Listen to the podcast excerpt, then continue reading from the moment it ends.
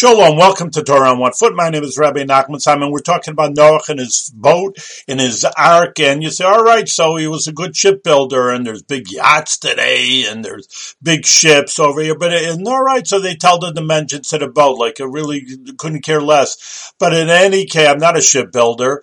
But on the other hand, that if it's in the Chumash, there's some always deeper meanings to even the most simple things. Just for example, like this boat. So the three levels and it actually says in Kabbalah that that refers to the three different worlds that we have this physical world, of course, and then you have higher spiritual worlds.